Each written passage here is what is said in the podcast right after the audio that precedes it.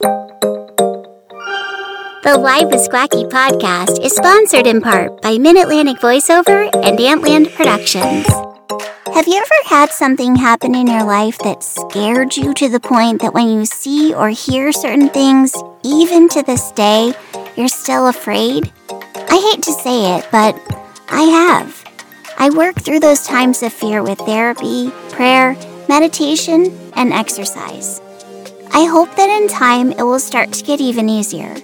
I definitely learned a lot of lessons and it's made me a stronger person. But seriously, I don't ever want to go through anything like that again. I'm being a little vague because I can't go into details, but I'll just say that it relates to me misjudging someone's character and having it seriously backfire in the end.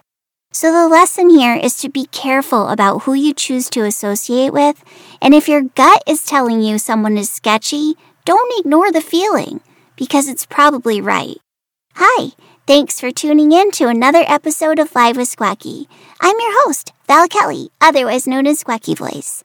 This week, I want to talk about fear, seeking approval, and going off the grid. There's a certain amount of fear that just naturally comes in life. As an actor, there can be the fear to audition because there's a chance you won't land the part. Some people do great practicing, but when they get in the booth, they freeze up, get stuck in their head, and then can't take direction. Have you ever had that issue before?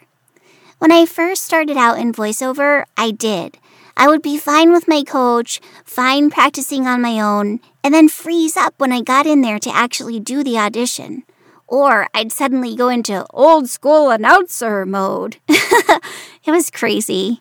But with time, more coaching, and practicing on my own outside of doing auditions, it really has helped me to not freeze up anymore. I'm not going to say it never happens.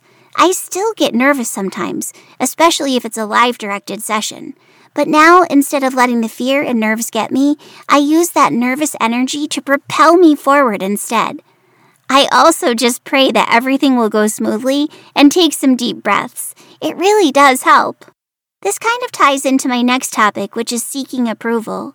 As actors, we're technically seeking the approval of our agents to send us auditions, of casting directors and producers to like our auditions and to eventually hire us. On social media, we look at how many likes we have on posts, how many followers we have, and how many comments we get. It's a never ending cycle of approval seeking. But the thing is, we should really try to move away from caring about what others think of us because it doesn't matter. It doesn't matter how many likes you get on a post or how many followers you have. If you're doing your job and training and working consistently to grow your skills, then you're doing what you're supposed to. Last week, I talked about how being present on social media is important if you're in the entertainment industry. And I think it is.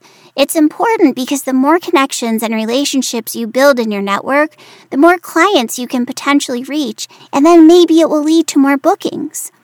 So, I'm not saying you shouldn't build your network, but you can do that without being so concerned at the same time as to how many people are liking your posts. It's nice when they do. Plus, if you're putting out good content that goes along with your brand, then people are going to like your posts. You can use that as feedback to know if you should put out more content in that same direction or if you need to change it up. But how many likes you get on a post is not the be all end all to life.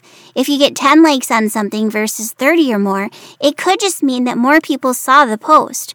You could consider posting at different times of the day to see when you get the most responses. I'm not trying to talk in circles here.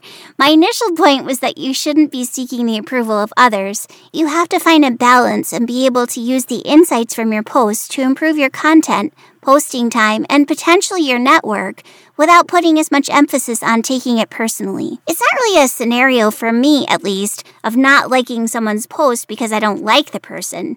It's more like, ooh, I like this visual, or I can relate to what this person is saying, and so then I like the post, you know? Also, remember, this is a business. It's not personal, so don't take it personally. You'll always feel bad if you take it personally. Have you ever gone off the grid? I mean, like you completely shut down your phone, computer, etc., and don't look at anything for a period of time. It could be a few hours, a day, a few days, a week, or more. I have friends that are great at doing this. I have a hard time wrapping my head around how they do it. They're just like living their lives in happiness and not worrying about social media at all. I'm so envious of that. Sometimes they only post on Insta like once a week or less. I've tried to do this and I've only ever made it through like four hours. Yeesh, I should probably work on this. I'm not saying I spend every waking moment on my devices, but I'm not saying I don't either. When I'm at school, I have to teach the students who are virtual only on Zoom. Plus, now I have students in my classroom in person at the same time, so I'm online for that.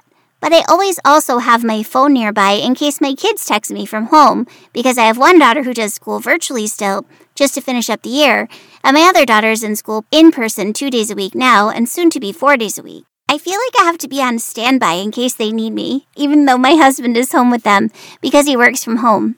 Also, because I own Mid Atlantic Voiceover LLC and have a conference that I'm planning and running coming up in November, I always have to monitor emails in case people have questions or if my guest speakers need something. Am I just making excuses at this point? Am I literally just incapable of disconnecting? Ugh, I don't know. I think I have to try a little harder to take one day a week to just not look at anything and go from there. Baby steps, right? If you're someone who goes off the grid on a regular basis, I'm curious to know how you do it. Maybe send me an email with some advice.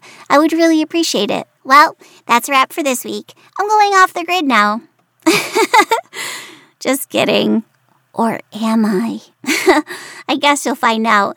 Be sure to follow me on Insta and Twitter at Squacky Voice, at Mid Atlantic VO, and at Live with Squacky so you never miss a thing.